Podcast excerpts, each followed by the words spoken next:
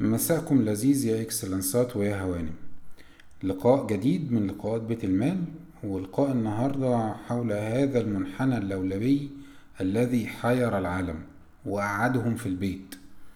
المنحنى دوت هو منحنى الإصابات بفيروس كورونا آه، وعلاقته بالطاقة الاستيعابية للقطاع الصحي. واللي العالم كله حكومات آه، معظم الدول ساقته كسبب وكحجة آه، للإغلاق الكامل والإغلاق التام الاقتصادي. هنشوف النهاردة أكتر من حالة وأكتر من دولة وإزاي تعاملوا مع الأمر وإيه الدافع الحقيقي اللي خلاهم ياخدوا هذه الإجراءات. وهل الإغلاق الكامل الاقتصادي ده كان فعلا مؤثر ولا لأ؟ بس قبل ما نبتدي خلونا نشوف الرسم البياني ده واللي بيوضح لنا مقارنة ما بين فيروس كورونا الجديد اللي هو كوفيد 19 في مقارنة مع باقي العائلة التاجية زي سارس وزي ميرس وفيروسات أخرى زي الإيبولا مثلا. آه هنلاقي إن الفيروس ده لو يعني لو شفنا ال chart ده وشفنا نسب الإصابات هنلاقي الإيبولا مثلا كان فيه الوفيات 50% من المصابين ميرس 34% سارس 9.6% ولكن كورونا لغاية دلوقتي نسب الوفيات تلاتة وأربعة في المية من المصابين ومتوقع إن بنهاية الأمر لما نحسب العدد الكامل للمصابين والنهاية والعدد الكامل للمتوفيين هيكون حوالي واحد في المية.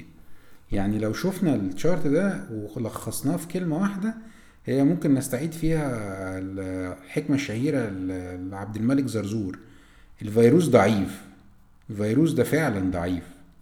طب لما هو ضعيف كده ونسب الوفيات فيه منخفضة قوي كده مقارنة باللي قبل منه طب إيه حالة الرعب والذعر اللي إحنا فيها ديت الحقيقة إن حالة الرعب والذعر دي سببها مش الوفيات على قد ما هو سببها الحقيقي هو الكيرف ده. ال curve ده الكثير من المنظمات والهيئات والحكومات كانت تسوقه وكانت تشرحه وعلى رأسها الإدارة الأمريكية طبعا ال curve ده بيوضح أو المنحنى ده بيوضح آه، إن إحنا لو الفيروس ابتدت الحالات تظهر فيه واتخذنا إجراء سريع وحاسم بعزل المصابين ووضعهم في حجر صحي وعزلهم تماما عن المجتمع بشكل سريع ده هيؤدي إن الإصابات بالفيروس ده هتنخفض بشكل كبير وهنقدر نسيطر عليه في مدة زمنية قصيرة بحجم وعدد إصابات قليل جدا. وده اللي حصل في دولة مثلا أو آه، في كيان زي تايوان. ولكن لو إحنا ما اتخذناش آه، الإجراءات السريعة والتدابير السريعة دي والموضوع ابتدى ينتشر مننا ويتفاقم الأمور هتزيد بشكل ومعدل سريع جدا جدا جدا وده هيؤدي لانفجار كبير في عدد حالات الإصابة. ولكن هناك حل آخر إن إحنا نتخذ بعض التدابير أو بعض الإجراءات الاحترازية اللي من شأنها إن إحنا نقلل سرعة الإصابات ونقلل حجم الإصابات فتتوزع على مدى زمني أكبر بالمنظر اللي إحنا شايفينه دوت. وده هياخد مننا عدة شهور علشان نقضي تماما على المرض. طيب إيه إيه المشكلة يعني إن طب ما يتخلي الأعداد تصاب والناس تخلص بسرعة؟ و... و... ونخلص القصة دي بسرعة ونفتح الاقتصاد بتاعنا. كلمة السر هنا هي الخط ده. الخط ده بيمثل الطاقة الاستيعابية القصوى للقطاع الصحي في أي دولة كانت. الخط ده بيقول السياسيون وصناع القرار إن إحنا دايما عايزين نحافظ على معدلات الإصابة تحت هذا الخط. يعني عدد المصابين دايما يكون أقل من عدد الأسرة اللي إحنا نقدر نوفرها ليهم للعناية الصحية في مستشفياتنا وفي مراكزنا الصحية ليه؟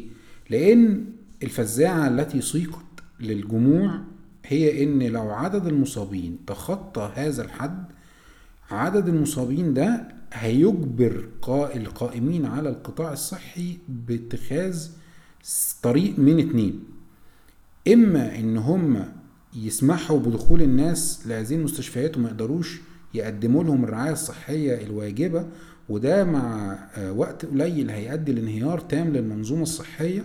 ويمكن اللي حاضر معانا المنشورات بتاعتنا من الأول شاف مستشفيات الصين في بداية الأزمة والناس ملقاة في الطرقات ما بين مريض وما بين متوفى وما بين آه، منتظر للعلاج و و و. وكان فعلا في تهديد بانهيار المنظومة الصحية بالكامل. وفي الحالة دي مش بس مرضى كورونا هم اللي مش هيلاقوا العلاج لا ده مرضى الأمراض الأخرى. المريض آه، اللي عنده نوبة صدرية نوبة قلبية أيا كان المرض الآخر آه، حالة ولادة حالة آه، حادثة مش هيلاقي عناية لأن القطاع الصحي كله هينهار. وده طبعا خيار لا لا يرضاه أحد. الخيار التاني هو إن القائمين على القطاع الصحي عند المرحلة دي مرحلة إن عدد الحالات زاد عن الطاقة الاستيعابية هيتخلوا عن أو بالاضافة لواجبهم كأطباء وممرضين هياخدوا منصب جديد كقادة وكقضاة وجلادين. يعني إيه؟ يعني الطبيب بدل ما هتبقى شغلته إن هو يطبب ويعالج المريض اللي داخله ايا كان إيه هو وايه شكله وايه نوعه وايه جنسه هياخد قرار انه المريض اللي داخل ده يدخله ويعالجه ولا يقول له لا أروح يترمي في الشارع. آه، هياخد قرار ان المريض اللي داخل ده آه، سنه صغير ولسه قادر على العمل وهيقدر المجتمع والحكومة تحلبه وتطلع منه ضرايب وتطلع واصحاب العمل يطلعوا منه ارباح فندخله نعالجه ولا هو راجل عجوز آه، خلاص مش هيقدر ينتج في المجتمع آه، فلا ما ندخلوش ونسيبه بره يموت. فالخيارين ببساطة خيارين مرين جدا ولا يرضاهم أحد ولا يتمناهم أحد. وهي دي الفزاعة التي ساقها القادة وصناع القرار آه، للجموع إنه مش عايزين نوصل للمرحلة دي لأن لو عديناها هنبقى قدام خيارين مرين ومحدش يرضى. طب إيه الحل؟ الحل إن إحنا نحافظ دايما على مستوى الإصابات تحت هذا المنحنى تحت هذا الخط اللي هو الطاقة الاستيعابية القصوى طب نعمل إيه عشان كده؟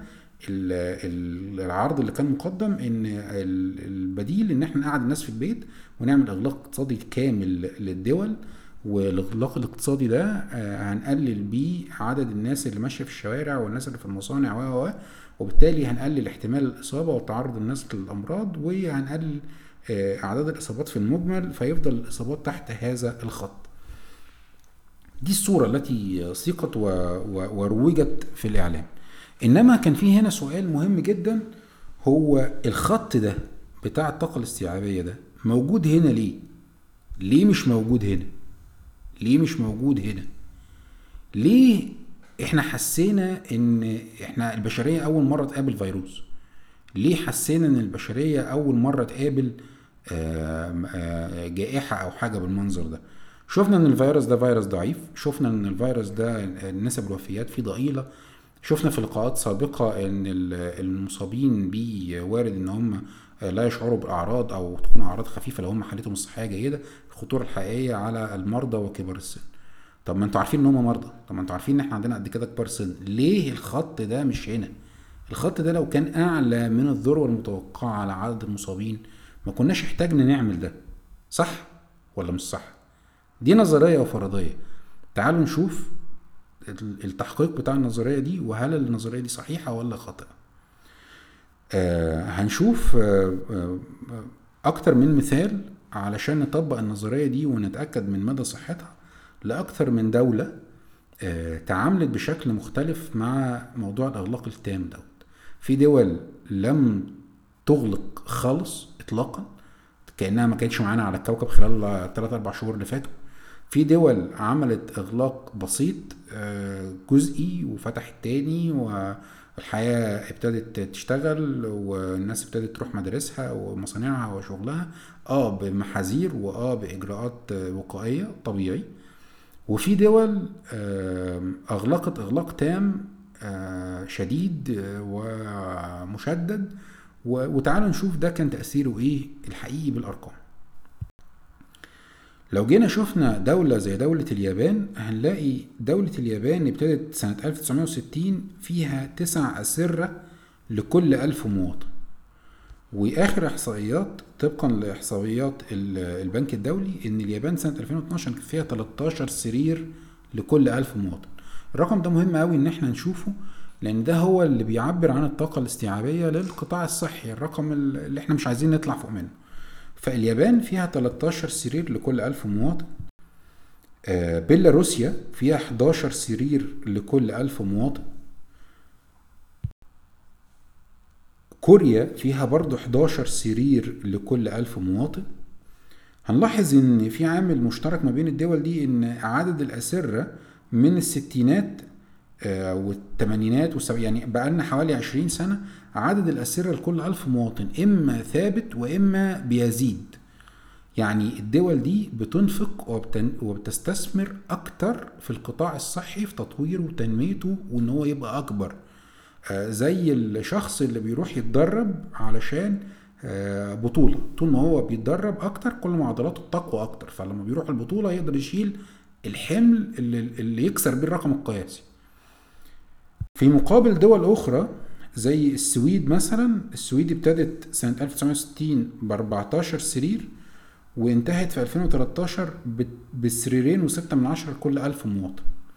ولكن السويد حالة خاصة إن عدد ال ال الناس سواء المسنين أو الحالة الاجتماعية وطبيعة الحياة فيها شوية مختلفة. هنشوف دول تانية زي ألمانيا مثلا. ألمانيا عندها 8 سراير و3 من عشرة كل ألف مواطن. دولة زي إيطاليا اللي كانت في الستينات عندها حوالي تسع أسرة لكل ألف مواطن انتهت بتلاتة وأربعة من عشرة سرير لكل ألف مواطن سنة 2012 والولايات المتحدة اللي كان عندها تسع أسرة تقريبا لكل ألف مواطن في الستينات بقى عندها حوالي تلات أسرة فقط. في سنة 2013 يعني دول زي إيطاليا زي الولايات المتحدة الأمريكية الاستثمار في القطاع الصحي فيها كان بينخفض بشكل مستمر وكان عدد الأسرة لكل ألف مواطن بينخفض بشكل مستمر وبالتالي عدد الأسرة دلوقتي بقى قليل وده خلى الخط بتاع الحد الأقصى للطاقة الاستيعابية للرعاية الصحية في الدول دي قليل جدا. ليه؟ آه هنجاوب على السؤال ده آخر اللقاء إن شاء الله. طيب. لو شفنا الدول دي اللي إحنا ذكرناها ومعدلات ال ال الإصابة فيها عدد الحالات المؤكدة لكل ألف مواطن هنلاقي في دولتين اللي هم آه، كوريا واليابان. الدولتين دول عدد الإصابات فيهم كان قليل جدا خالص. لكل ألف مواطن. وهنلاقي في دول عدد الإصابات فيها كان شوية متوسط زي بيلاروسيا زي ألمانيا آه، زي السويد مثلا. آه، الثلاث دول دول معدلات الإصابة فيهم كان فردين تقريبا آه، لكل أو فردين ونص لكل ألف مواطن. وفي دول تانية زي إيطاليا وزي الولايات المتحدة الأمريكية كان عدد الإصابات فيهم مرتفع حوالي تقريبا تلاتة ونص إلى تلاتة وتمانية من عشرة مواطن لكل ألف واحد. لما نركب الأرقام دي بقى على بعضها هنلاقي إن دول زي اليابان وكوريا وبيلاروسيا دايما كان عدد الإصابات فيها أقل من الطاقة الاستيعابية بكتير. يعني اليابان الإصابات فيها كانت آه، منخفضة جدا مقابل الطاقة الاستيعابية للسراير بتاعتها. نفس الوضع كوريا نفس الوضع بيلاروسيا ونفس الوضع ألمانيا. طب إيه اللي الدول دي عملته في الوضع اللي إحنا فيه بتاع الأغلاق التام الاقتصادي؟ و ما جاتش. دولة زي اليابان دولة زي كوريا دولة زي بيلاروسيا الموضوع الإغلاق الاقتصادي التام ده والناس كلها قاعدة في البيت ومفيش مدارس مفيش مصانع مفيش مستشفيات ما, ما حصلش. الدول دي فضلت فاتحة وفضلت شغالة. آه باجراءات احترازية آه الناس تلبس كمامات آه الناس تبعد عن بعضها شوية ولكن الاقتصاد فضل شغال. إيه اللي إداهم القدرة إن هم يعملوا ده؟ إن القطاع الصحي بتاعهم كان قوي كان يستوعب الإصابات الكبيرة. كمان دولة زي كوريا وفي كيان زي تايوان الإجراءات اتخذت بسرعة شديدة جدا من اليوم الأول. فاكرين الكيرف الصغير الأحمر اللي كان في الأول الإجراءات الحاسمة؟ ديت الدولتين خدوا الإجراءات الحاسمة دي وبالتالي عدد المصابين فيها انخفض بشكل سريع آه، جدا والكيرف ده انتهى. دولة زي ألمانيا عملت إغلاق بشكل آه، كامل لفترة صغيرة وفتحت تاني لأن الطاقة الاستيعابية بتاعت السراير بتاعتها وبتاعت المستشفيات بتاعتها كانت قوية وكان القطاع الصحي فيها يستحمل. إيه الدول اللي حصل فيها مشاكل؟ دولة زي الولايات المتحدة الأمريكية دولة هنا دولة زي إيطاليا. الدول دي حصل عندها مشكلة كبيرة جدا وعندها إغلاق تام وما زال الإغلاق ده موجود لغاية النهاردة. ليه؟ لأن رغم حالة الإغلاق اللي هم فيها دي إلا إن عدد المصابين كان قريب جدا من الحد الأقصى أو عدى الحد الأقصى للطاقة الاستيعابية بتاعة القطاع الصحي.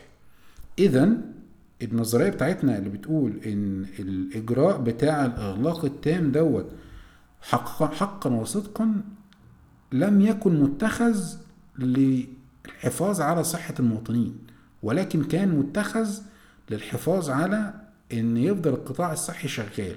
والقطاع الصحي ليه كان في الحالة دي؟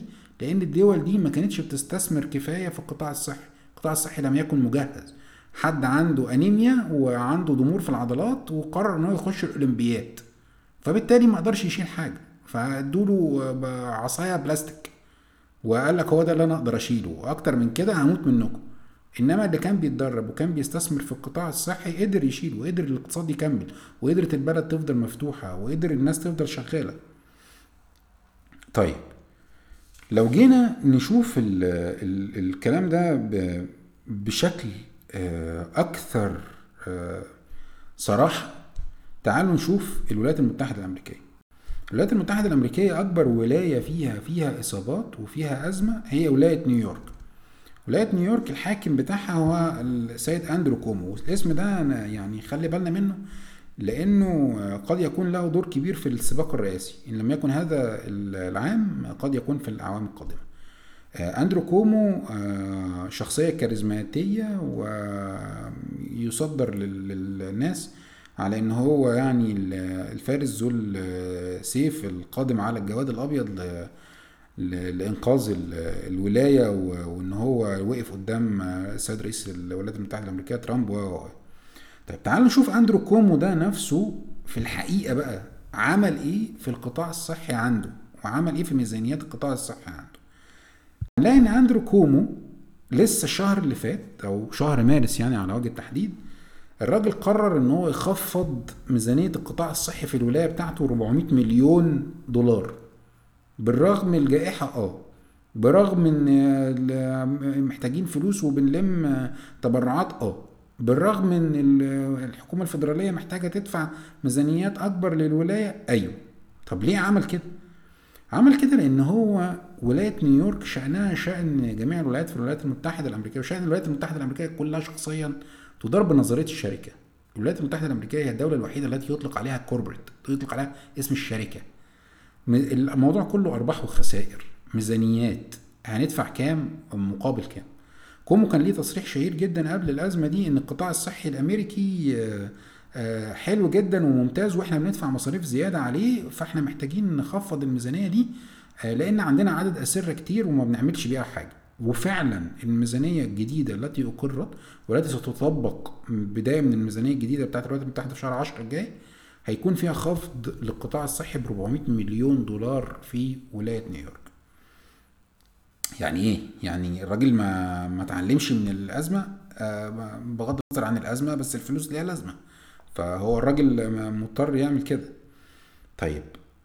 نيجي للخبر تاني أو شيء غريب تاني. إحنا قلنا إن إحنا الحكومة الأمريكية قعدت الناس في البيت علشان الكيرف وعشان الإصابات و... طب هل فعلا الناس اللي قعدت في البيت دي قللت أعداد الإصابات؟ يعني لما عملنا إغلاق تام وضيعنا مليارات والناس فقدت شغلها والناس فقدت مصدر رزقها وممكن نتكلم عن تداعيات الإغلاق الاقتصادي ده. الإغلاق الاقتصادي مش بس إن رجل أعمال فقد أرباحه. الإغلاق الاقتصادي ليه تداعيات تانية كتيرة هنشوفها في العالم كله خلال الشهور اللي جاية. الاغلاق الاقتصادي يعني مصانع أسمدة ما اشتغلتش يعني مزارعين ما زرعوش يعني الثمار ما طلعتش يعني بعد شهرين ثلاثة هنواجه أزمة في الغذاء. إغلاق اقتصادي يعني الألبان ما, ما بتتباعش. يعني مصنعين ومنتجين الألبان والأجبان مش عارفين يبيعوا انتاجهم فبيرموه في الأرض يعني بيرموه في البحر. يعني بعد شهرين ثلاثة أربعة من الدورة دي منتجين الألبان مش هينتجوا. هيضطروا يذبحوا المواشي بتاعتهم علشان يبيعوها لحوم. فهنواجه أزمة في الألبان وهنواجه أزمة في اللحوم وهنواجه أزمة في المحاصيل. محاصيل لا تصدر يعني دول معتمدة على آه، استيراد محاصيل بشكل كبير زي الأقماح أو الزيوت. في بعض الدول بتستورد 90% من احتياجها من الزيوت بتستورد 80% من احتياجها من الأقماح. وهو الغذاء الرئيسي على المائدة هو رغيف العيش. لما الدول المنتجة للأقماح دي الفلاحين فيها كانوا قاعدين في البيت ومصانع الأغذية مصانع الأسمدة كانت قافلة ومصانع الأسمدة كانت المبيدات كانت قافلة والشركات التعبئة والتغليف كانت قافلة والخطوط الملاحة كانت واقفة متخيلين الدولة دي أو الدول دي بعد شهرين ثلاثة هيبقى إيه وضع الأغذية فيها؟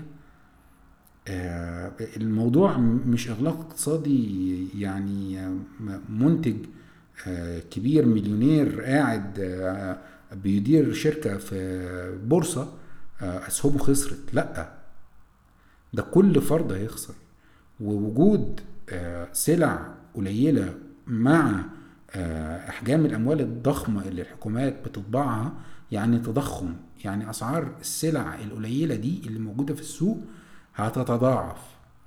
يعني سلعه قليلة وتمنها زيادة.